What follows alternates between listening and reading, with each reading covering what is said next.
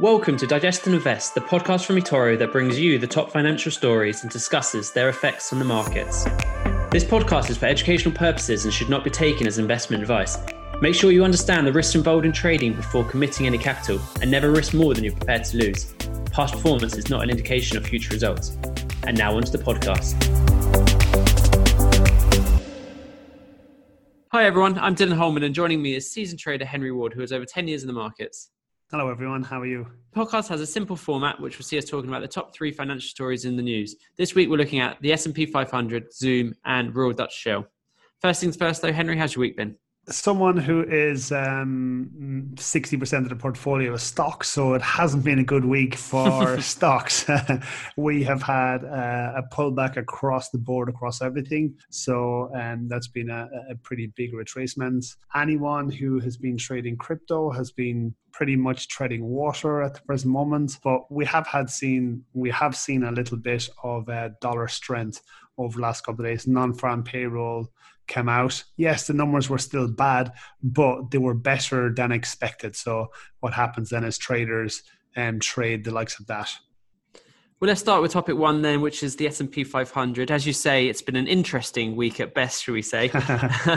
um, it's something that we talked about a few weeks ago now. But what's happened since then? Well, a couple of weeks is a long time in, in trading terms. Um, as as we can see that the S and P has followed sort of what the Nasdaq has done. It's gone on. It's now made record highs. Now, since then, we've had we've seen a, a big pullback. We've had two two and a half massive red days so which means that it's pulled back and it's the market has had a, a little bit of a correction now, one of the things that people talk about here is whether this is a correction, whether this is a crash, whether it is should we now be jumping out of our trades? Is the amount of the amount of, of my friends who have now jumped into the market because of trading, and in one in particular is like Henry, look, yes, I'm up twelve hundred quid on uh, was about four grand invested. Then he texts me a couple of days ago, Henry, I'm down to eight hundred. I got a text message yesterday, it's down to five hundred you will learn how to manage the likes of these pullbacks um, and then go from there. Talking of this pullback, dare I say it? Do you think that this is the start of a crash? Dylan, I, I, massively I knew you were going to ask that question. I, I, I, hate I hate that word. That that is something that I massively, massively people talk about crash this, crash that, crash the other you know, mean the market doesn't crash. The market has a correction. The market has a pullback. Now, anyone who's done any of my courses, they know it's it's actually a phase two. We are expecting it. Anyone who was on any of the webinars on the last Tuesday or Tuesday before, we actually have a horizontal level on the S&P that I was looking for to come back. Now, I wanted to come back three or four days ago but it has now come back to that area. So to me, this is not a crash. The market never crashes. Uh, a crash is what happened when the Twin Towers or coronavirus. That's that's a market crash. That is when the market literally does something that is unexpected. Now, the likes of this, this is not a crash. This is something that is massively expected and was something that we needed to happen when we're discussing about when you should actually start investing into a, a, new stock or whatever happens to be, you're always saying you need to wait until there's a pullback. Well, there's a pullback now on the S&P 500. So is it a time people should look at it and potentially invest? Well, see, the way I look at this is this is this is time to go shopping this is this is this is there's a flash sale on. This is when we should now be out in our shopping basket now, and I'll have a bit of this, I'll have a bit of that, and this is this is what's going on. We now have a, a, a sale going on. We will talk about Zoom a little bit later on and, and the pullback that that's after happening. But the likes of the S and P has come back to a level. Now, the level that we talked about was at about 3,400. Now, that was the previous resistance. So that was where it hit its head and the market dropped. And now, from the, the coronavirus, from the uh, correction of the markets, it dropped. And now we're at a record high. And what's happened is now pull back to that area. And this now is support at the present moment. Now, it may hold it or it may come down a little bit further. Now, if it holds that level, it is definitely something that I am looking, I'm looking to have a look at. Now, then the question, the big question goes, do I trade the underlying asset or do I buy the CFD at that particular point. But it's worth making sure that it has settled down and it's not going to drop further before investing, would you say? Yep, but see, the idea of that is that you you can place a pending order. Okay, so a pending order, uh, the way I do it is I generally put a pending order just above the last bar. Now, we all know uh, Monday was a holiday in the US, so which means the markets were, were pretty flat yesterday. So when today's bars finish, I would put an order on the above of today's bar. So if the market continues dropping, I generally don't get triggered into the market. So the idea is, is that then I would bring my entry down on top of the next bar. So when the market turns, I'm actually have my order there set for it. But also that is the big question whether you want to buy a cfd at that point or you want to buy the underlying asset if you buy the underlying asset it really makes no difference when you buy it because the idea is if you hold on to it, it will eventually make higher highs. But with a CFD, you have to get your entry point correctly. Now, the, the thing with the with the S and P is that you you can't buy the underlying asset. You have to buy an ETF. Now, the ETF that you can buy on the S&P is the SPY, and that's one of the ETFs that you can you can go out and buy, which is a basket of stocks put together uh, and traded as the S&P, and that's the ETF, and that's how we would buy the underlying asset. Whereas if we want to trade the S- SPX, it means that we have to trade on the CFD. So we have a really, really nice level there. It's something that is massively on my radar. And I may or may not take the S&P. I may take some stocks that are in it. I have a couple of decisions to make whether I buy the underlying asset, whether I buy the S&P itself as a CFD, or whether I jump into the stocks and buy them. Yeah, and as you say, there's never any certainties in trading or investing, and so always try to reduce your risk where possible. Um, and so, could potentially be a fantastic time to get into the markets, but with anything, there's also an element of risk. Yeah, it's like it's like anything. Anyone who's done my courses, and I've been harping on it from day one, is that even on the on the podcast here, that if you're looking to trade, I only ever risk one percent of my capital which means then theoretically I have 99% of my capital left if this trade goes wrong for me, which means then I'm in a position where I can rectify it, I can buy back at a cheaper rate, or I can then particularly short the market if I now think it's after breaking that level and I think the next level is maybe another 200 or 300 pips away, I could then short the market down to that next level. So we are talking about shorter timeframes here on this if we're shorting the market, but this is something that is on my radar hugely, and I am looking for the next bullish day. And if, if that happens, then I will be looking around with the, with my shopping trolley um, and going shopping. Yes. Okay, great. Well, let's move on to topic two then, which is Zoom.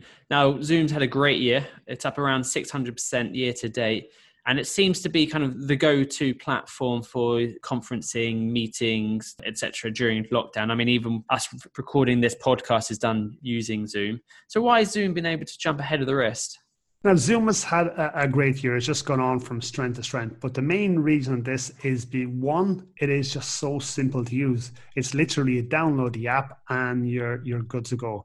And the second big um, plus for Zoom is that Zoom can have up to hundred people on the screen at any one time, so you can actually see people's faces. So when that when they were looking for when they were looking for platforms where you can actually talk to people, everyone wants to see everyone um, whether they're whether they're here, whether they're not. They want they want to be able to see people's faces, and Zoom was brought to the forefront of that, and that's what propelled them ahead of the the rest of the pack. Because let's be honest, there's a lot of there's a lot of them out there. We've all been sat at home now for a while, working from home, um, not being allowed into the office on the whole. So I can understand why Zoom would have had really positive results in the first few months of lockdown. However, we're now into August, things are starting to open up again. How has August been an unbelievable month yet again for Zoom? Yeah, Zoom Zoom has had an incredible month. It has jumped 52% from the 13th of August to the end of August. That is that is a huge jump in, in just the space of what's that, 13 or 14 days. Now it all comes down to numbers. Now Zoom's revenue skyrocketed 355% year on year to 663.5 million. Now that's crushing Wall Street's estimation of revenue, which was about 500 million. Now that's 163 million above expected. Now for any company to do that, that is that is a huge amount of money over what was expected. And even even Wall Street got a massive wrong. So that's a 30% rise. Now, and that's the big reason why Zoom has just had such a really, really good August. Now, if we have a look at it and into a little more detail, we have over 370,000 customers that have more than 10 employees. Now, now that's representing a stunning year-on-year growth for Zoom of 458%. Now, if that was to continue, what, what, what numbers will this go to by the end of the year, the end of next year, so on and so forth. So the numbers, the numbers coming from Zoom is absolutely phenomenal at the minute. Yeah, absolutely incredible numbers. It's interesting. What I've just uh, read about is that um, Zoom have done a partnership with Formula One, where obviously no spectators are allowed in circuit at F1 races, and so what they're doing instead of VIP hospitality is that they're using Zoom to put kind of your VIP spectators in touch with sort of drivers ahead of races and kind of getting a behind the scenes look at the paddock and kind of the the pit stops etc from a slightly different angle. It's like quite a nice little partnership, and only you know companies like Zoom can actually bring that to these uh, these high net worth fans. Yeah, but that's that's that's the way of moving forward now through the through the great lockdown is that everyone wants to do stuff, but everyone has that little bit of fear of going anywhere.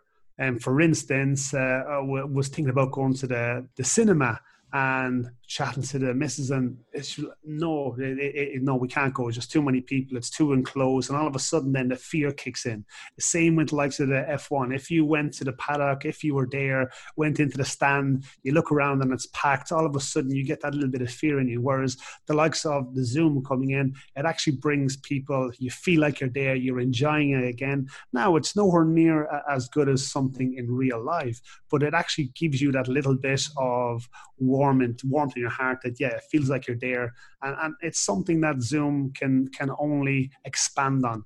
I can't see Zoom not not continuing in our lives. It's made things so much easier. It's made things so much more cost efficient. Yeah, it's brilliant. Things like this is is very very good for us moving forward. Not only in sort of lockdown, but moving forward into the next years to come. It feels like most people know about Zoom now, or and are using it. So I can see why the numbers would be unbelievable to date. But moving forward, do you expect these numbers to keep growing, or is there going to be a plateau at some point?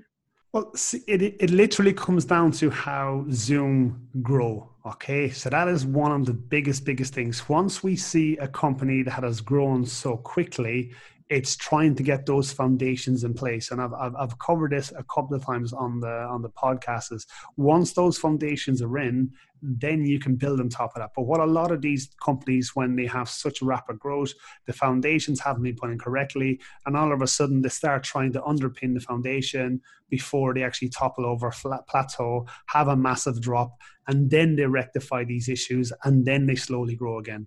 Now, with the likes of Zoom, they seem to be putting that infrastructure into place. They have they have jumped up the ranking in their in their market cap.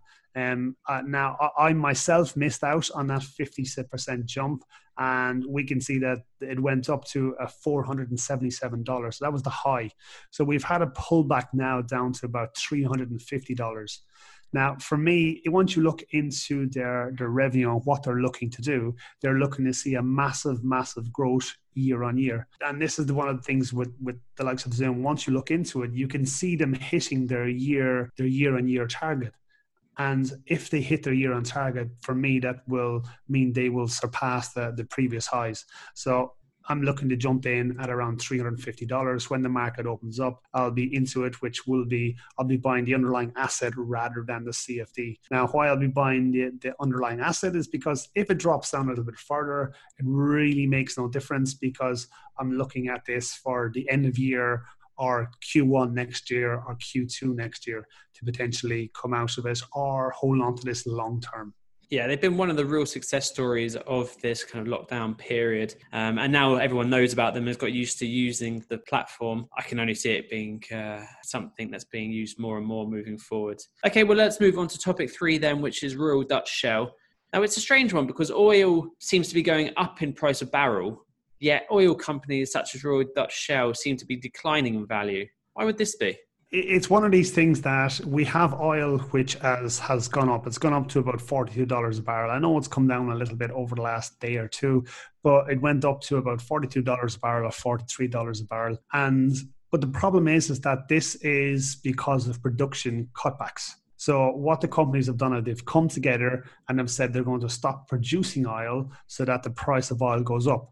But that means then they're not producing the oil which means there's not enough demand for it out there, which means that in turn, the revenue that they're generating is less. Yes, the cost of each barrel has now gone from say ten dollars a barrel now up to forty two dollars a barrel, which is is thirty percent more than they were at the low. But the difference is, is they're not selling anywhere near as much as they should be. And that is one of the, the big reasons is down to supply and demand. That's why the likes of Royal Dutch Shell hasn't been doing very well, even though the likes of oil has slowly risen over the last couple of weeks and months. The aviation industry is obviously still having a difficult time with various countries having to be quarantined if you go there and come back to the UK. Now, how much of an effect is that having on the oil industry versus other sectors? A lot of people talk about the aviation industry being being in decline and, not being uh, the demand there not being very big but yes it has had an effect as in as in all sectors. All sectors are down so they've had they've had a big effect on as well. But aviation is only the fourth biggest sector out there. Now the, the aviation is is five times smaller than the biggest sector and the biggest sector is roads.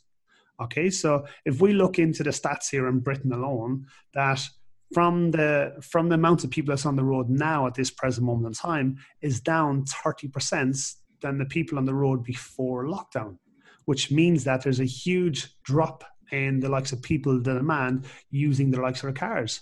Now, the next biggest sector is petrochemicals. Now, that has had a, small pullback. Uh, now, not, not, a massive recession, in less than less than ten percent.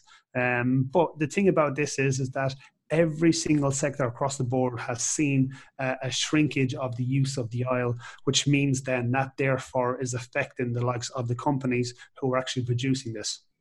So we've talked about oil and the price of a barrel, etc. But how has Shell shares fared specifically? Shell hasn't been doing great. It bounced off the 1,500 as the high, and then it went. The, the low is about 889 dollars. So that's it's it's between those two prices. Now, the price itself at the present moment is about a, at a thousand. So it means that we're at the lower end of this. Now, once we look into it, that the supply of oil is, is being out there is is not the demand is not there so which means then the likes of shell are not producing the barrels of oil which means then we'd expect this to hit this low of the 889 now whether that is a good place to actually buy it again who knows, or whether this is going to recover and bounce back up to fifteen hundred dollar or fifteen hundred pounds a share again. We're we're expecting it between the bounce between those two levels. I can't see a breakout of those two levels in the near future, um, in the next three or four months.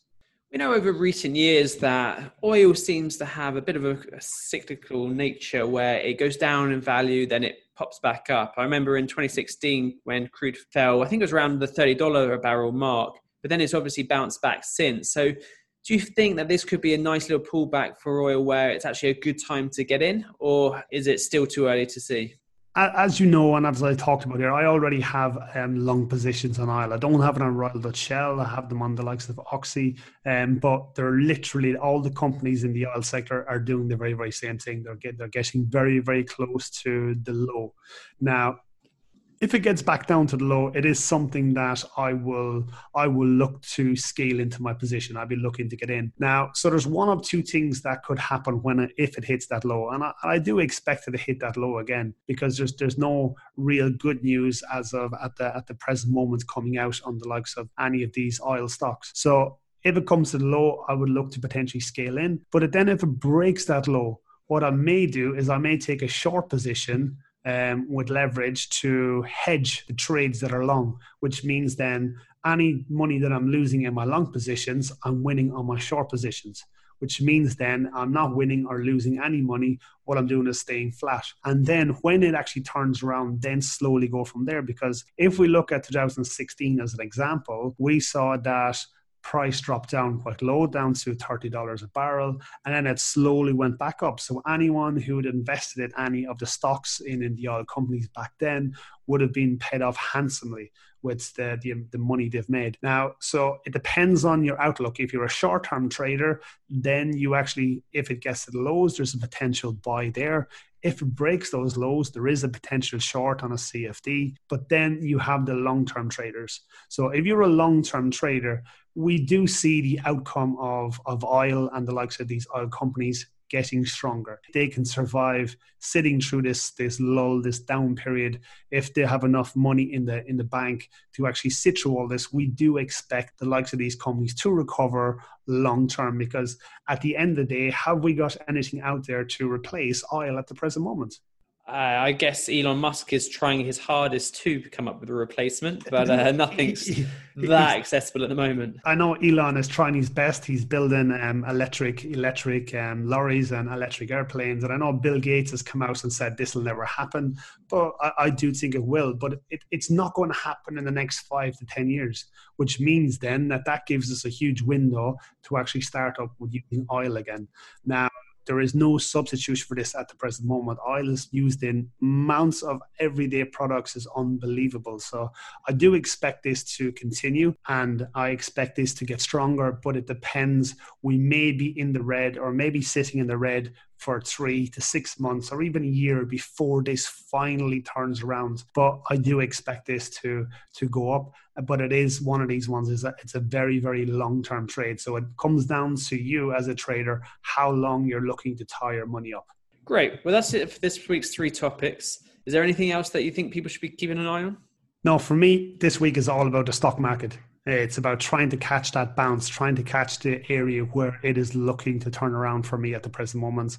Um, I have a my eye on a, couple of CFD trades with the likes of Zoom, the likes of Nvidia, the likes of DocuSign, the likes of Apple, the likes of Tesla, uh, all all on the tech companies potentially looking for them to bounce um, with CFDs, or if they're not back on a, any support level, they have to be on a support level. That is absolutely 100% the key to trading CFDs. It has to be on that floor. So we have to have a support level for them to bounce. And if we get one of those support levels, I'll take on a CFD. If not, I will then potentially scale into my positions on the underlying asset.